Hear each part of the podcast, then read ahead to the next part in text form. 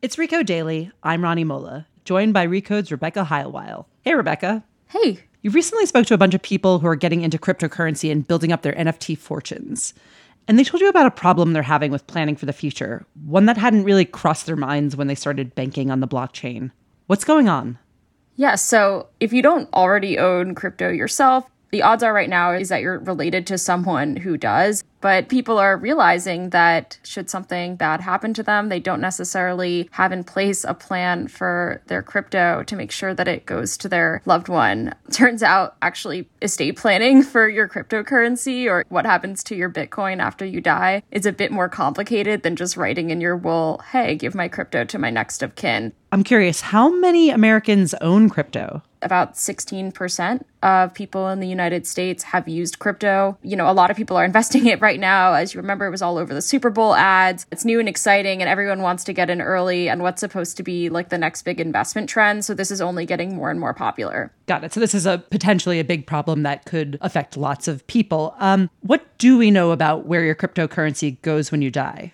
So technically nothing actually happens to it. It just kind of continues to exist on the blockchain. Of course, there's the caveat that, that there are now thousands of cryptocurrencies and some of them work a little bit differently, but technically nothing happens to it.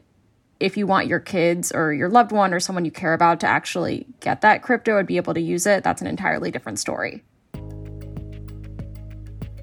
to back up, there's this idea of the blockchain, which is kind of the basis of a lot of cryptocurrencies. This is a digital ledger that's basically created by a bunch of different computers that are spread throughout the world, and they record every single cryptocurrency transaction using these public and private keys. So, public keys work like bank account numbers and allow you to send crypto to other people.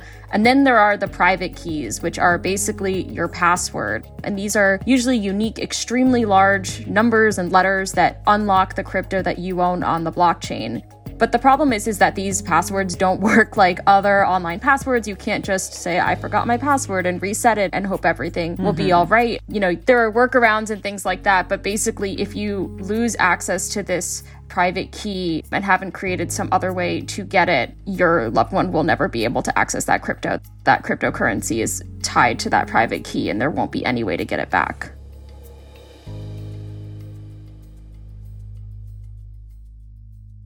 So you have to know that the password is password plus a gazillion letters or numbers or probably something more difficult than that. There's no sort of formal legal process to to pass this down to your loved ones? Right, you can't call up the the government and say, "Hey, give me that asset. Like I'm the rightful heir." If you don't have the technical access to it, you're not going to be able to get it. So for now, how are people dealing with this? What are they doing? So, first, there's the analog solution, which is writing down the information that you need to access your crypto on a piece of paper and storing it somewhere safe where a family member can get it. A lot of other people use services like Binance or Coinbase, which basically allow people to trade and sell crypto on the internet. So, these companies will hand over someone's crypto assets if you can prove that you're the legal heir, you're legally entitled to them in the same way a bank would. But even though these are very, very popular platforms and they do provide that kind of backup, a lot of crypto users don't like them because they're a target for hackers and they also do rely on another company which some people think kind of undermines the whole point of crypto being this alternative to a centralized financial institution in the first place. Got it. Any other solutions being explored right now? There are a crop of startups that are now showing up that build tech specifically for cryptocurrency inheritance. Two of them are called Safe Haven and Casa. These two companies maybe use different technology, but basically the idea is that you can lock your crypto within several other layers of private keys or passwords, which you can then disperse across several different people, maybe multiple children or your loved one. And then you need multiple of these people to come together to actually unlock that asset. That's one way that this can work. It's really very, very complicated, but it's supposed to solve this problem. That really does sound like a plot of a movie or, or some sort of like magical thing. You have to be in the right place with the key and like the moon has to be in, you know, in a certain phase. Um, you also mentioned a strategy some people are using called the dead man's switch. What's that? say you own a bunch of crypto and you give your husband a special hard drive with a special type of key that's supposed to unlock that crypto. That key won't work immediately to unlock the crypto what will happen is that that key sends a notification to you first. Okay, someone's trying to get into your account.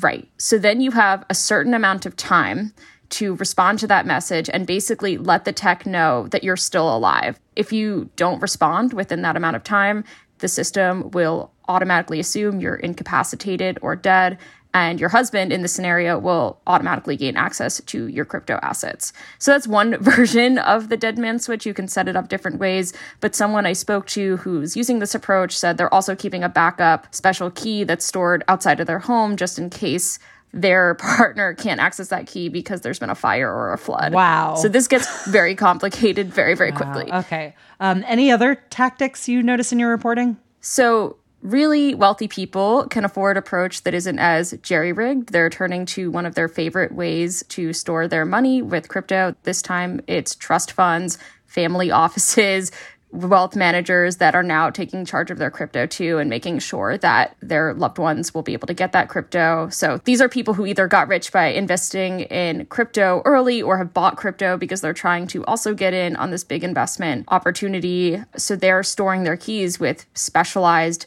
financial institutions that are focusing almost entirely on managing crypto assets of the financial elite. You know, I've heard that hundreds of families are now using strategies like this and creating specialized accounts for holding crypto. Okay, so this isn't writing it on a piece of paper and tucking it under your mattress like I'm going to do. yeah, it's very, very okay. advanced and definitely costs a lot of money. Uh, so, Rebecca, what's happening to the people who, you know, maybe didn't think of this yet, you know, who weren't this organized with their inheritance plans? How have their loved ones gone about trying to get access to their crypto? It's really hard. There have been stories of families searching, sometimes for years, for access to their loved ones' digital assets. Those searches don't always turn up anything. You know, if you even go on the internet, you'll find people posting, like, how can I access this cryptocurrency? I need help. I need help. Some people have hired digital forensic researchers to help them try to get into these accounts. So they might find a clue to where their loved one might have stored a record of their key or, or find more information. And there are some families that have been locked out of enormous fortunes. There was a story of a man named Michael Moody whose son unfortunately passed away, and they knew that he was one of the early miners of Bitcoin, but there was no way to access that crypto reportedly because mm. you just didn't have the information to access that asset. So it seems like in some instances to solve the crypto inheritance problem, you actually have to go against the basic ethos of crypto in the first place. Is, is it possible to do that without undermining it? It's really hard. I mean, if you want to pass your crypto on at some point, at some time, you need to trust someone with your financial information. So if you're just someone who's using Coinbase, that means you're trusting your information with Coinbase. If you're leaving your key with your loved one, it means you're putting some trust in them. Like there was a story I heard about someone giving their key to a family member for safekeeping, and then that family member used the key to steal the loved one's crypto. Uh, really awful, awful stuff. Basically, you have to weigh how much you care about the cybersecurity of your crypto while you're still alive and how much you want to ensure that your loved one will be able to access that crypto once you're dead. There's no perfect solution here, it seems. It's like a problem for anyone who owns crypto. And, you know, as crypto's value continues to grow, this means like the stakes are only getting higher. Right. So, in life or death or crypto or traditional currency, you need someone to trust. Thanks so much, Rebecca. Thanks for having me.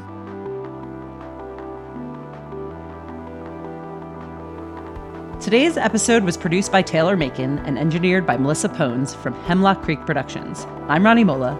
Thanks for listening.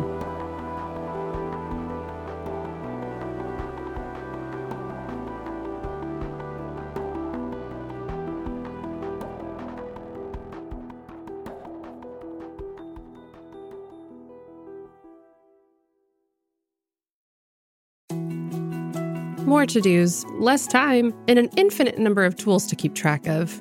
Sometimes doing business has never felt harder, but you don't need a miracle to hit your goals. You can just use HubSpot because their all in one customer platform can make growing your business infinitely easier. Imagine this high quality leads, fast closing deals, wildly happy customers, and more benchmark breaking quarters.